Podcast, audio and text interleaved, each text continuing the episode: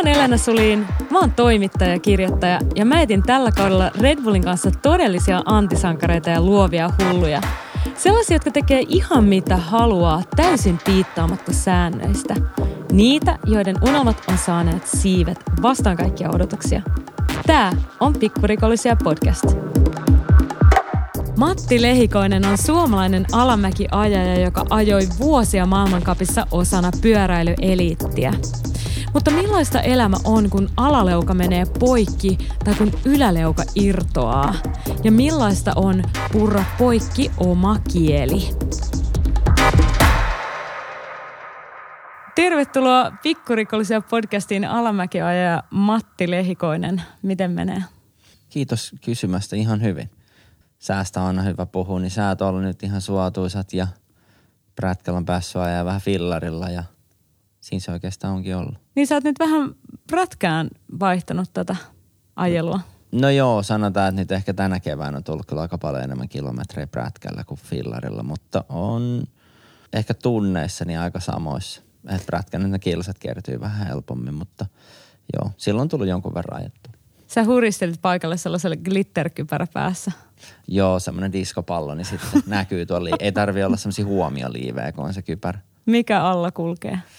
Mulla on sellainen Harley Davidson Sportster, tyttöjen pyörä. Mutta vieläkin vauhti kiinnostaa vähän. No joo, totta kai. Että kyllä, kyllä mä niinku, vauhti nyt on ollut aina veressä ja varmaan tulee olemaan aina veressä, että ei se niinku mihinkään lähe. Että tota, kaikki kaksipyöräiset ja sitten jos niissä kuuluu vähän ääntä ja ne kulkee kovaa, niin aina parempi.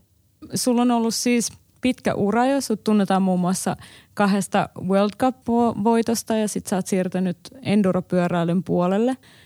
Mutta jos palataan koko matka alkuun, niin miten sä löysit pyöräily?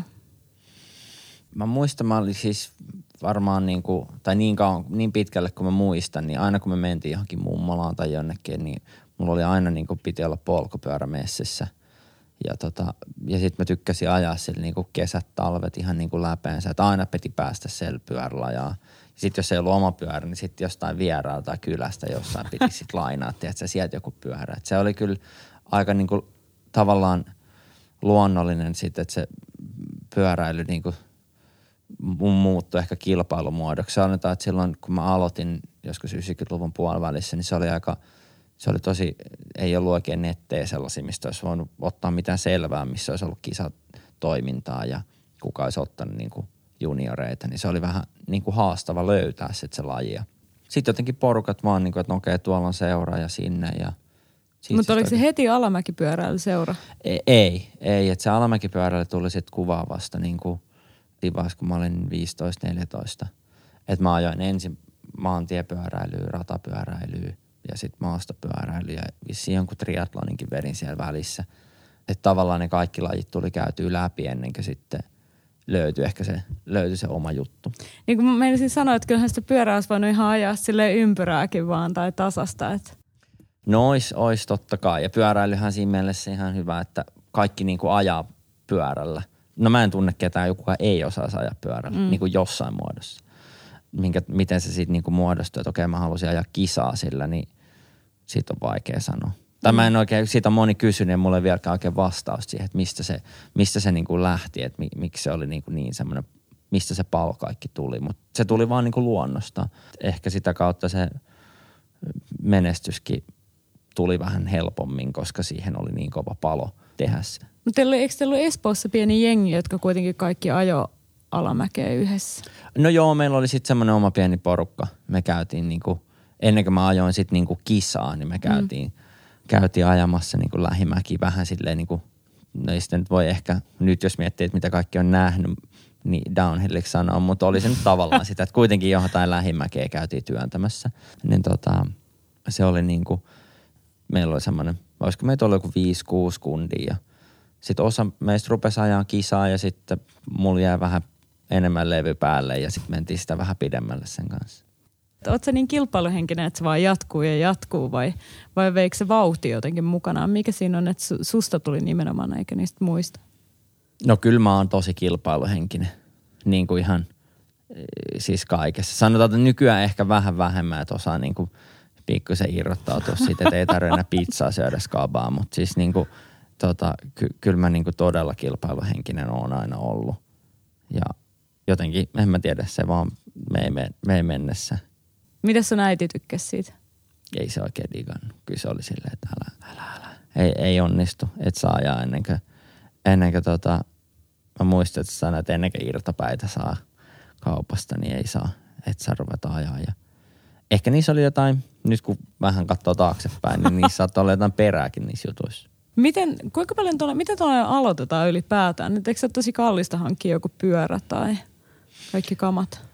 No onhan se, siis toki kalusto on niin kuin aika arvokasta.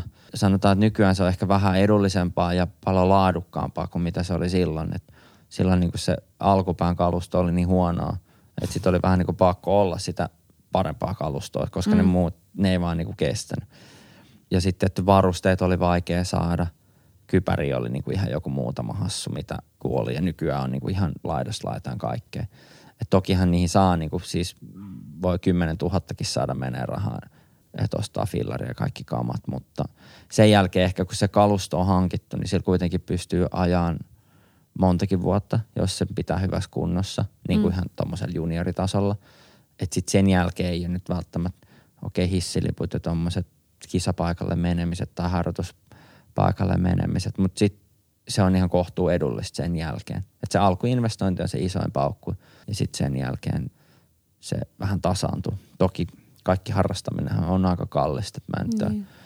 en niin kuin osaa ihan sanoa, mitä joku joukkuepelit maksaa, mutta on niissäkin sitten jäsenmaksut ja muut tommoset. Mm, kyllähän tietyt, nekin elitistyy koko niin, ajan. Mm. Mitä sieltä niin kuin tulee ja, ja kaikki junioritoimintahan menee ammattimaisemmaksi mm. niin kuin koko ajan. Että sitten niin kuin ihan, jo, ihan jo tosi pienistä pienestä pitää niin kuin ruveta jos kauttaa, että okei, että kuka siellä voi olla niin kuin mm. potentiaalinen. Mm. Ja sitten se hauskuun loppuu niille keskiverto. Niin, sitten se on, se on monessakin jutussa, kun sitä kaikki on niin kuin kivaa, niin kauan kun sitä ei tee liian tosissaan. Niin. Missä vaiheessa aloit tekemään sitten tosissaan? No ainahan se oli tosissaan tekemistä jossain määrin, mutta se, ehkä kun se tuli niin luonnosta, mm. että se ei ollut ikinä mulle semmoinen, niin kuin, että piti tehdä joku vaihe. Tiedätkö, semmoinen, okei, nyt ensi kaudesta eteenpäin mm. mä otan niin kuin tosissaan, vaan mä aina otin sen niin kuin tosi tosissaan. Niin varmaan just sen takia, kun mä olin niin kilpailuhalunen. että mulla oli niin kuin kotimaan kisoissa, niin e- ei mulla ollut mitään muuta mahdollisuutta kuin voittaa. Tai niin kuin sille mielessä niin mä mietin tietenkin niin. Ja sit, sit jos mä olin kakkonen, niin mä olin tosi pettynyt. Mutta kyllä mä olin Suomessa niin kuin monta vuotta mun mielestä silleen, että mä voitin niin kuin kaikki kisat putkeen junnuna. Et, Ai sulla on tähän louki lähestymistapa tähän niin, mu- junioriurheiluun. Et, niin, et, en mä tiedä varmaan sitä oli jo silloin pienenä poikana niin iso ego, että se ei mahtunut jäähalliin sisään, mutta jotenkin se vaan niin meni luonnollisesti sitten se, sen kysymyksen liittyen, että missä vaiheessa otti mm. tosissaan. Sitten se vaan vuosi vuodelta – okei, rupesi menee sitten ulkomaille kisoihin ja ehkä vanhemmatkin huomasi sen, että, että Matti se ei niin oikeasti, niin se ei, tosta ei tule loppuun tosta hommasta, että se juna menee jo eteenpäin aika kovaa. Niin sitten, ja sitten tuli ammattilais, niin kuin, tai tuli eka sponsoreita ja sen jälkeen ammattilaistalliin niin kuin jo tosi nuorella tiellä. Se vaan niin kuin kaikki tavallaan palaset loksahti vähän niin kuin, mm. ei nyt itsestään – mutta omalla tavallaan niin kuin aika itsestä, että meni niin kuin omille paikoille ja sitten se pallo lähti pyöriä aika vauhdilla. Mikä on ollut niin kuin se fiilis, kun sä oot tullut ensimmäisessä ulkomaankisoissa? No mä muistan, se, se oli La Molinas Espanjassa 99 kesällä. Oli Euroopan mestaruuskisat, mä pääsin sinne niin kuin 15-vuotiaana. Et niin kuin tosi nuorena, kun yleensä junnut on vasta 17-18, mä pääsin sinne niin kuin, vähän niin kuin villillä kortilla aikaisemmin, kun olisi ollut tarkoitus niin sit siellä, siellä mulle tulee sellainen aha että vitsi tää on hei siistiä, kun tämä mäki on niinku, tää on näin pitkä.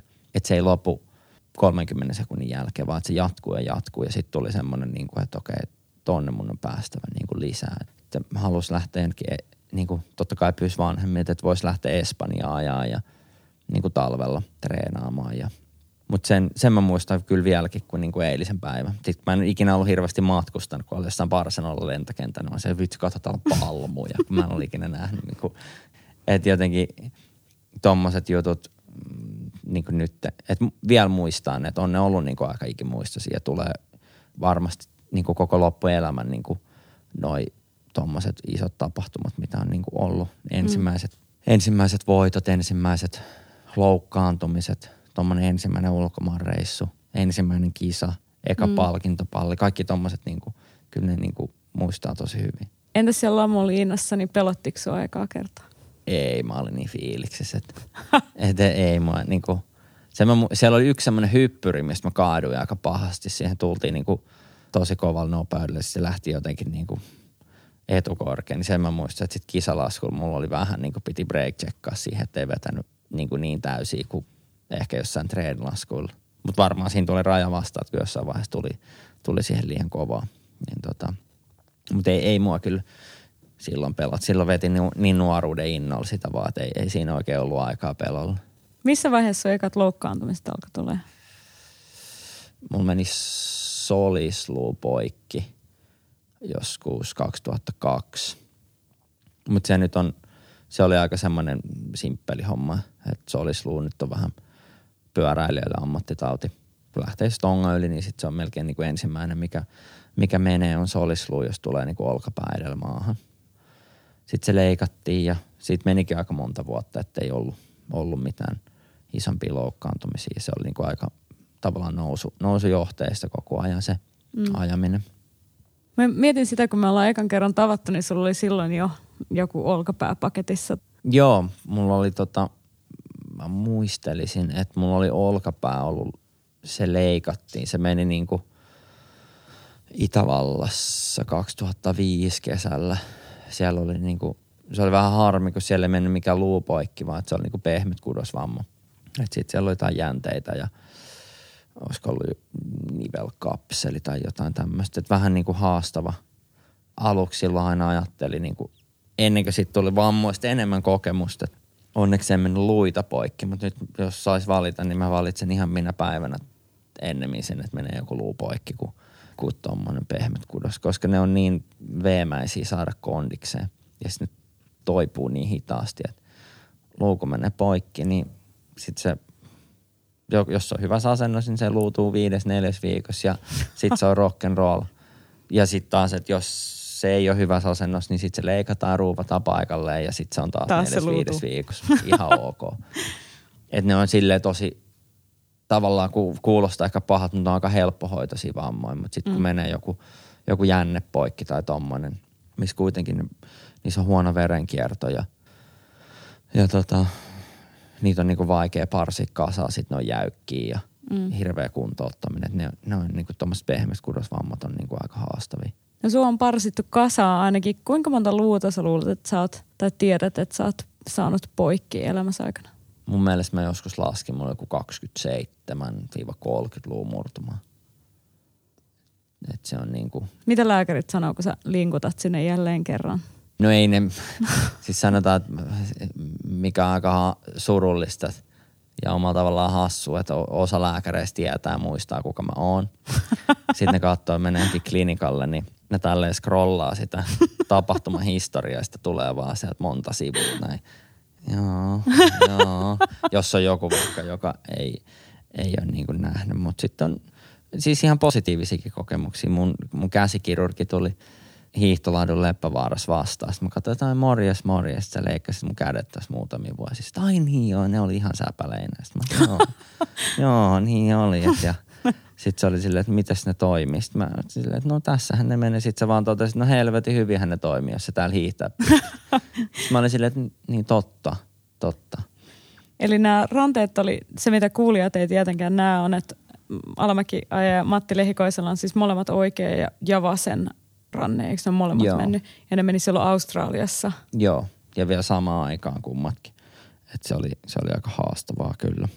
Mitä siinä tällissä tapahtui?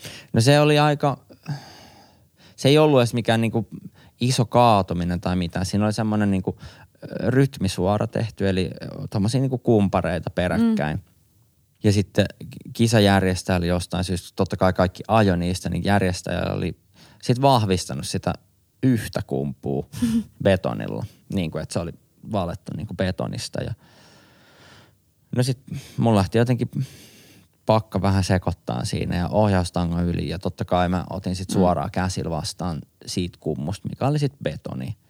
niin kuin, silleen molemmat kädet edellä. Niin kuin, vähän sama kuin jossain skeittiparkissa mm. niin kuin, rullaisi niin paljon kuin skeittilaudalla pääsee ja sitten hyppäisi siihen niin kuin, Vähän saa Superman liikkeellä. Niin kuin Superman liikkeellä tälleen kädet edellä vaan kiinni. Niin ne menisivät molemmat niin kuin ihan murskaksiin. Pystytkö kuvailemaan sitä kipua ollenkaan? Useinhan sairaalassa kysytään aina silleen, että no miltä tuntuu kipu 1-10, mutta että mikä se on se hetkellä oleva kivun tunne? Mm, no sanotaan siinä vaiheessa, kun sitä kipu on tarpeeksi, niin sit sitä ei enää tunne. Siinä tulee sellainen shokkitila, että ei varmaan, no meidät on suunniteltu niin hyvin, että sitä ei muista sitä kipua, koska mm. sitten ei uskaltaisi niinku tehdä.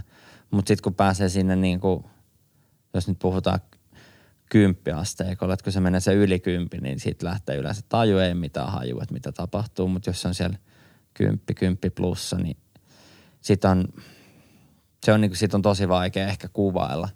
Se on niin kuin tosi, tosi voimakasta se kipu. No sit, jos ei sitä tavallaan, no jos miettii, että joku on joskus vaikka niin kuin kaatuu pyörällä, tuossa mm. niin kuin ihan perusasfaltille ja sitten tulee lonkkaa ja toiseen kyynärpäähän ja vähän olkapäähän tulee semmoista niinku ruuhjepalvammaa, niin se on, ja se, silloin se sattuu sillä hetkellä tosi paljon. Mutta se on kuitenkin aika vähäistä se kipu verrattuna sit siihen, kun, sit, kun on oikeasti tosi mm. paljon kipua. Niin tuntuu, että se kroppa jotenkin siinä vaiheessa, kun kunnolla tärähtää, niin se alkaa suojelemaan jotenkin sitä koko systeemiä, että, että se ei niin jotenkin varota edes siitä kivusta enää vaan. Niin, se, mä, mä olin yhdessä semmoisessa ohjelmassa, missä käsiteltiin tota kipua. Ja, Oliko se se Ylen akuutti? Joo, joo. joo. Niin siinä oli niinku, että mä sanoisin, että jos ihminen ei ole mennyt vaikka ikinä yhtään luuta mm. poikki. Ne ei tiedä elämästä mitään. Ne, en, en mä sitä sano, että ei tiedä elämästä mitään, mutta mut sitten on niinku hirveän vaikea, niinku, että jos se kipu on ollut sillä tasolla, että kun polttaa sormet paistinpannuun tai jää, tiedätkö, varvas johonkin kynnykseen potkaseen – että jos se on tavallaan, että se on niinku se korkea kipu, niin sit siitä on, se, niinku, se on tosi korkeata sitten, kun tapahtuu niinku tarpeeksi. Jotain synnytyskipua, niinku ei, ei, eihän sitä pysty niinku kukaan kuvailemaan ja niinku, että et mitä se voi olla. Mutta kyllä mä sanon, että et jos se on vähänkään sitä, mitä itse on joskus kokenut, niin sitten sattuu helvetisti. että tota, se, on, se on kyllä niinku – ja semmoisia kipuja, niin ei, ei voisi kyllä niinku toivoa kellekään, mitä itse on joutunut mm. kokemaan. Mutta sitten siinä on se hyvä puoli, että, että kun on kokenut niin paljon kipua, niin sitten ei oikeastaan ihan hirveästi mitään pelättävää, koska tietää, mm. mitä se voi olla pahimmillaan. Niin, varmasti. Voidaan puhua siitä kaikista suurimmista tälleistä vielä, mutta jotenkin mä jäin miettimään sitä, että kun se keho suojaa itseään tai jotenkin, että mulla on omien tällien kohdalla käynyt just silleen, että vaikka että kun tulee suuri murtuma tai joku, niin sen hetken aikaa sä, mä oon niin kuin pystynyt sinnittelemään jotenkin sen kivun kanssa ja jotenkin ole tosi niin kuin rationaalinen. Nyt mä vaan makaan tässä ja sitten siinä vaiheessa kun apu tulee, niin sitten päästään sitten irti. No, no, se on ihan totta. Tai siis silleen, että sit, kun siinä ei ole oikein vaihtoehtoa, että on niin kuin – tietää toki, että nyt on käynyt huonosti, niin sitten sitä jotenkin pystyy operoimaan siihen tilanteeseen nähden niin, kuin niin hyvin kuin se on mahdollista.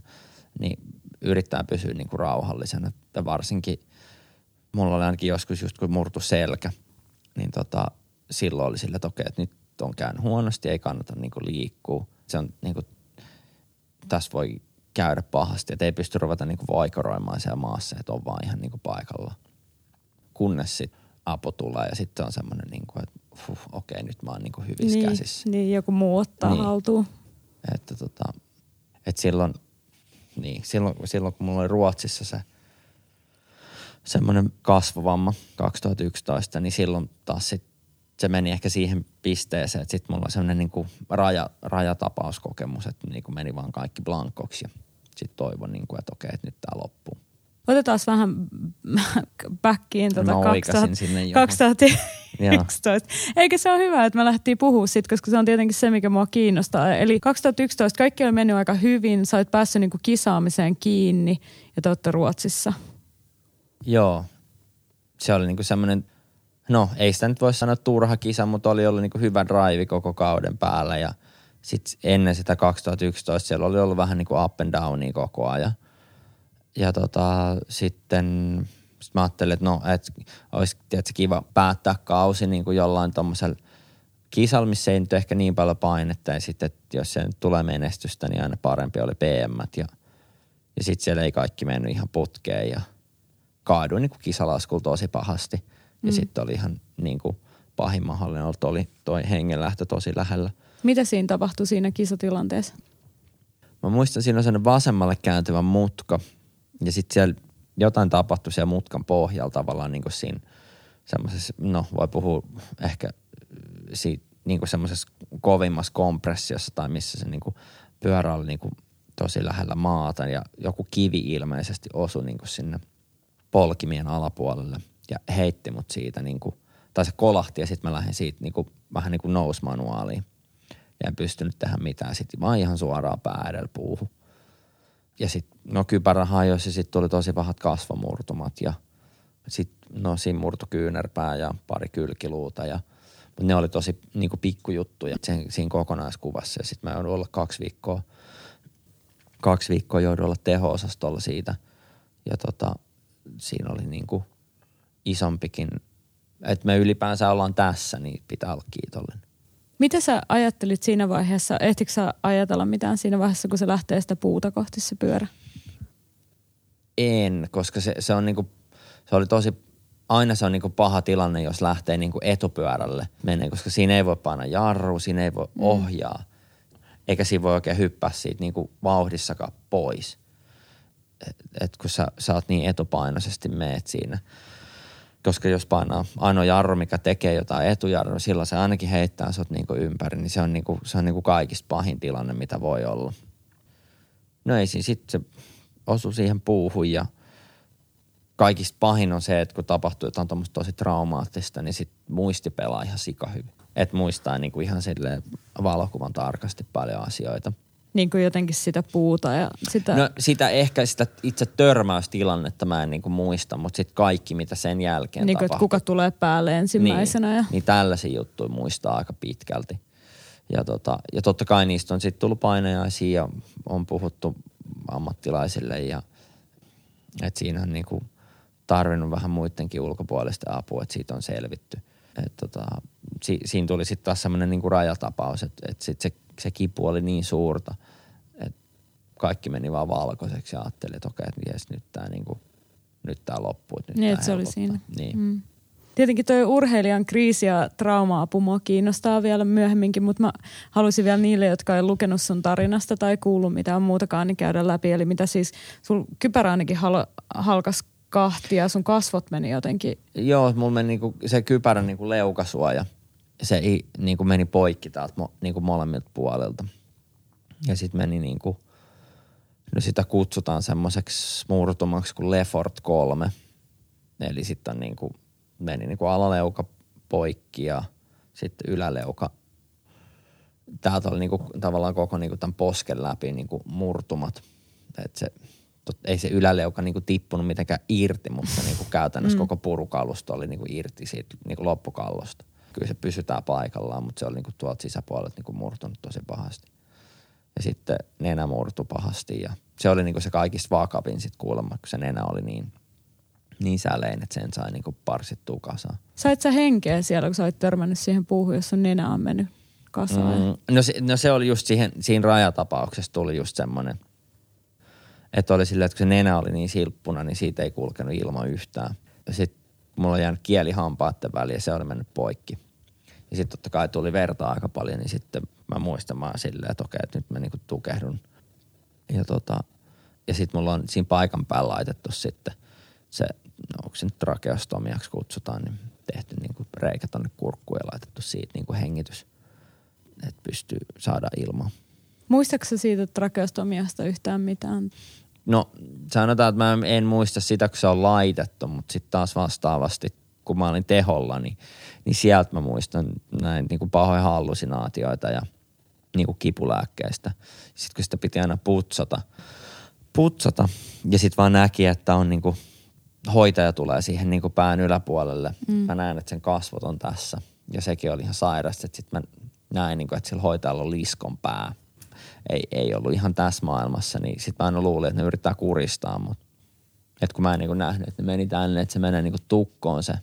Tai siis silleen, että jotain ne piti imeestä tyhjäksi. Mm. Ja, ja sitten tietenkään mä pysty tehdä mitään ja, ja ensimmäinen asia, mitä mä niinku, se hoitaja tulee siihen päälle ja sitten sen molemmat kädet menee tänne niinku kurkulle ja sitten tietenkin kun mulla oli niinku reikä täällä kurkussa ja jotain siellä tehdään ja se putki on siellä keuhkoissa tai tuo keuhkoputkessa, niin, niin sitten oli silleen, että okei, että, niinku, että ne aina kuristaa mua. Mm. Se oli aika vittumaista suoraan sanottuna, koska se muistaa niinku vielä.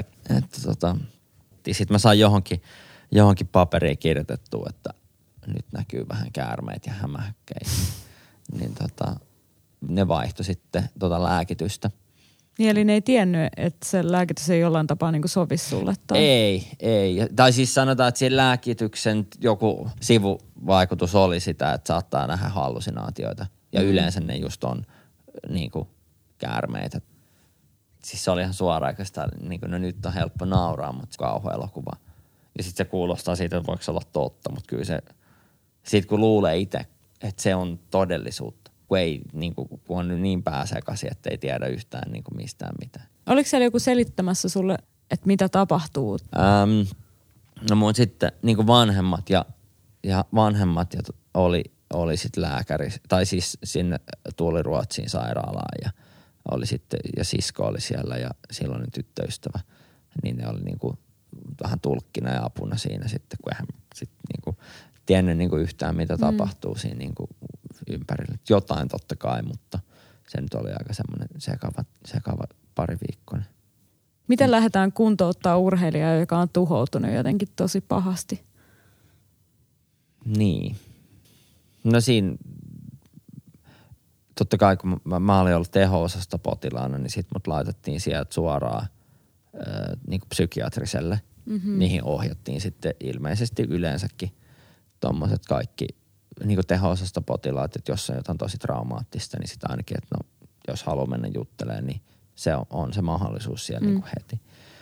Mutta ei, ei mulla sitten ollut ihan kauheasti mitään niin kuin fysikaalista tai mitään tällaista, koska tavallaan musta ei ollut mitään vikaa. Et musta oli kaikki korjattu, mitä tarvii sitten kun se pää tuli kuntoon, niin se tuli kuntoon. Mm. Eikä sille niin kuin, kyllä mä kävin, no puheterapiassa mun itse asiassa piti käydä ja toimintaterapiassa, koska mä en, mulla oli kieli mennyt poikki, niin mä en pystynyt sitten niin kuin puhumaan, niin sitten mä sain siihen harjoitteita, että kun jotkut sanat oli, että miten niin kuin kieli taipuu, niin niihin piti sitten tehdä niin kuin tiettyjä harjoitteita ja että se palautui. Ja siis ihan niin, no kai se on toimintaterapia ja sitten tietty psykologilla – ja sitten tota, sit jossain vaiheessa, kun se meni tarpeeksi pahaksi, niin sitten mulla iski niinku vakava masennus siitä. Niin sitten oli vielä ne hokkuspokkuslääkkeet, millä pääsi sitten sen pahimman edgin yli. Mä en ensimmäinen niitä halunnut, mutta sitten mä olin silleen, että okei, että ihan sama, että niinku, nyt jotain, niinku, mikä voisi vähänkään auttaa. Eli hokkuspokkuslääkkeet, jotain mielialalääkkeitä joo, tai joo. masennuslääkitys? Joo. Nehän toimii aika yllättävän hyvin. No sanotaan, että ne vie sen, mulla oli ainakin, että sen niin kuin pahimman itsetuhoisuusvaiheen yli mm. niin kuin auttoi. Mutta sitten jossain vaiheessa sitten oli silleen, että kun niitä oli tarpeeksi vetänyt, niin, tai tarpeeksi monta kuukautta, niin huomasi sen, että ei oikein tunnu mikään miltään. Mm.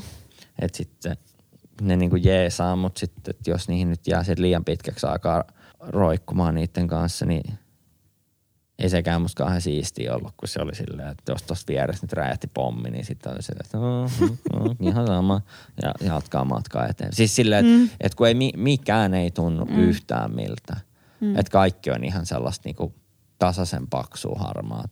Varmaan jos varsinkin, jos sitä menee aika sellaista kovaa doussia, niin sitten... Joo, en, mä, mä en oikein muista, mit, mitä mulla edes oli ja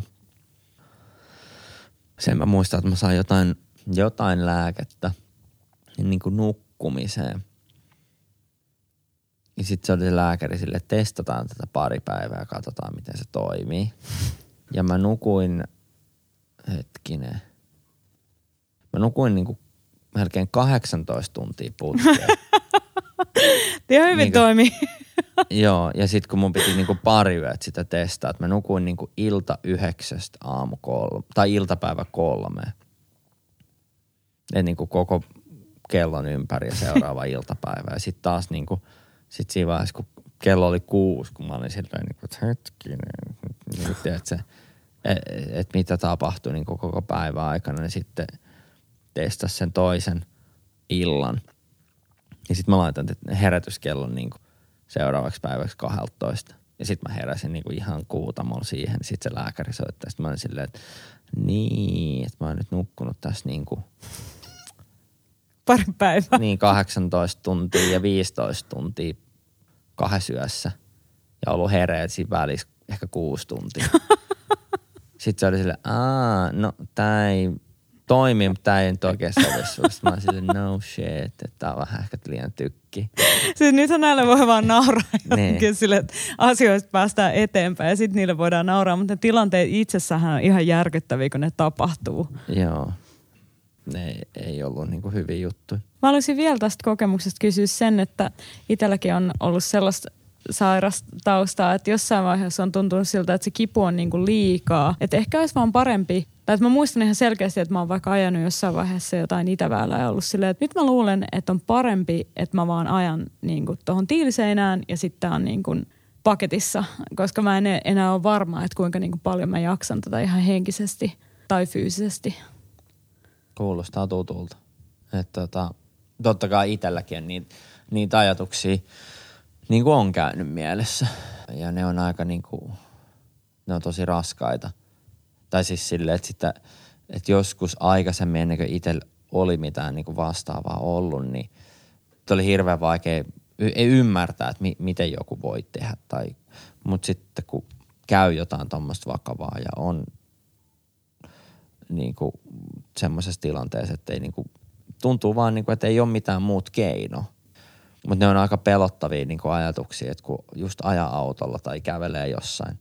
Tai ihan, mm. siis, ihan, siis se on ihan sairasta, miten niin kuin mieli, mieli trikkaa ja menee niin kuin sekaisin. Mutta niihin sitten oli ne hokkuspokkuslääkkeet niin kuin mm. sen, sen pahimman akuuttivaiheen ylipääsemiseen tosi hyvä sama itselläkin kyllä, että ammattiapu on se, että kyllä sitä apua sitten onneksi saa, varsinkin jos on niin jotenkin kriittisessä tilassa, että sulla on käynyt jotain traumaattista. Toki kaikille sitä ei ilmeisesti ole, mutta ainakin itse on sitä saanut Niin, siis just, apua. että et tuolla varmasti on tosi paljon ihmisiä, ketkä ei välttämättä sit saa. Mikä niin kuin, jos itsekään yhtään niin kuin vähän miettii niiden ajatusten kanssa, mitä, mitä sit oli, että joutuisi niin kuin yksistään tuolta painiskelemaan. Mm. Ja sitten on niin kuin hirveän vaikea, niin kuin, jos, jos puhuu siitä, että okei, että mulla on niin kuin masennus, niin semmoisen ihmisen, joka ei tiedä siitä niin kuin yhtään mitään, mm. niin suhtautuu siihen, että mitä mm. ne niin kuin sanoo, että no Ota koita skarppaa vähän. sitten on silleen, että mm, joo, no, tää on vähän niin kuin monimutkaisempi juttu. Ja ylipäänsä, että uskaltaa edes puhua niistä tai, tai niin kuin ker- kertoo asiasta avoimesti. Suomalaiset nyt lähtökohtaisesti on niin kuin silleen, että ei, ei tommosista niin kuin puhuta. Ja varsinkaan mm. mies, niin eihän kuulu siihen niin kuin machoiluun, että tommosesta niin kuin omista heikkouksistaan. Tai mm. sanoit heikkouksista, mutta ehkä omalla tavallaan heikoista hetkistä voi puhua, varsinkaan niin kuin julkisesti. Trauma on usein sitten kuitenkin, siinä on usein sellainen sit se jälkivaihe myös, että tulee uusi elämänjanoja. Joo, siis osa arvostaa niin kuin asioita ihan eri lailla ja muuttuu niin kuin perspektiivit moneltakin kantilta.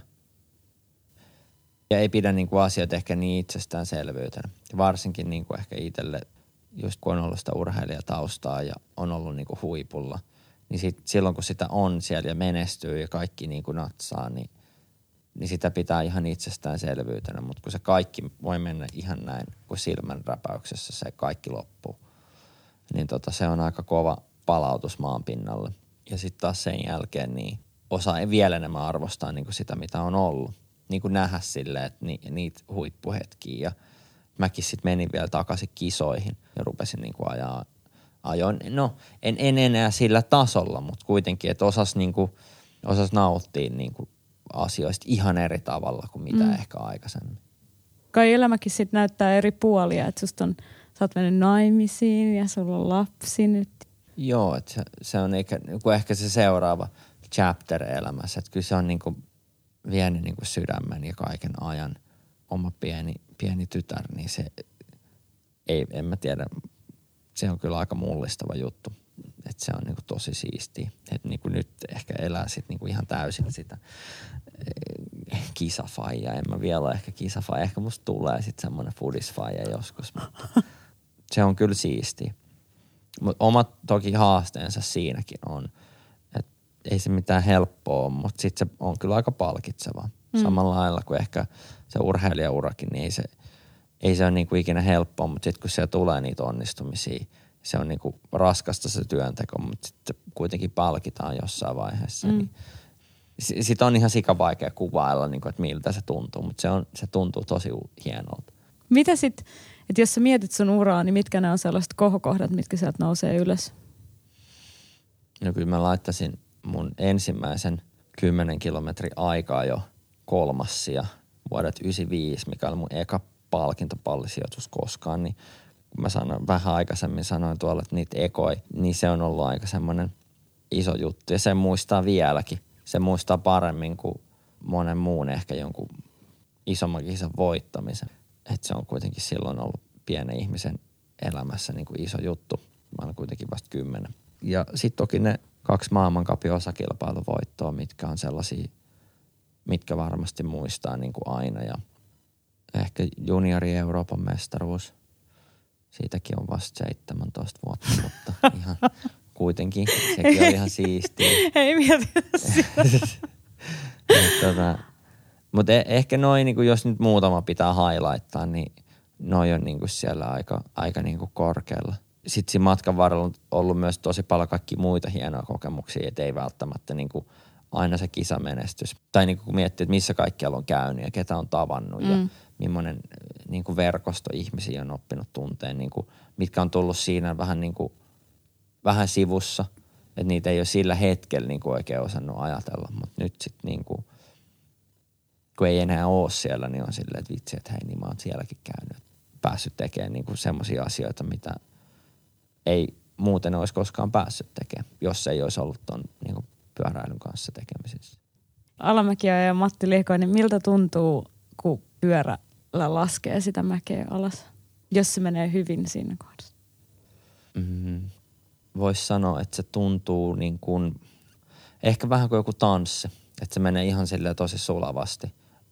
Ja se pyörä ja se kuski on yhtä. Sitä ei tunne sitä pyörää siellä niin kuin välissä, vaan se, se niin kuin tulee osaksi sitä kuskia ja se menee ihan niin kuin täysin itsestään automaattisesti silleen sulavasti. Että kun semmoiseen flow-tilaan pääsee, niin se, no jos nyt miettii, että olisi kisatilanteessa, niin silloin se kisa ihan varmasti menee tosi hyvin. Mutta se on vielä siistimpää sitten, kun pääsee siihen flow-tilaan ja on vaan niin kuin jossain ajamassa, eikä välttämättä kisaympäristössä, niin se, se on niin kuin tosi upea tunne. Kiitoksia haastattelusta Matti Lehikoinen. Kiitos paljon teille. Kiitos.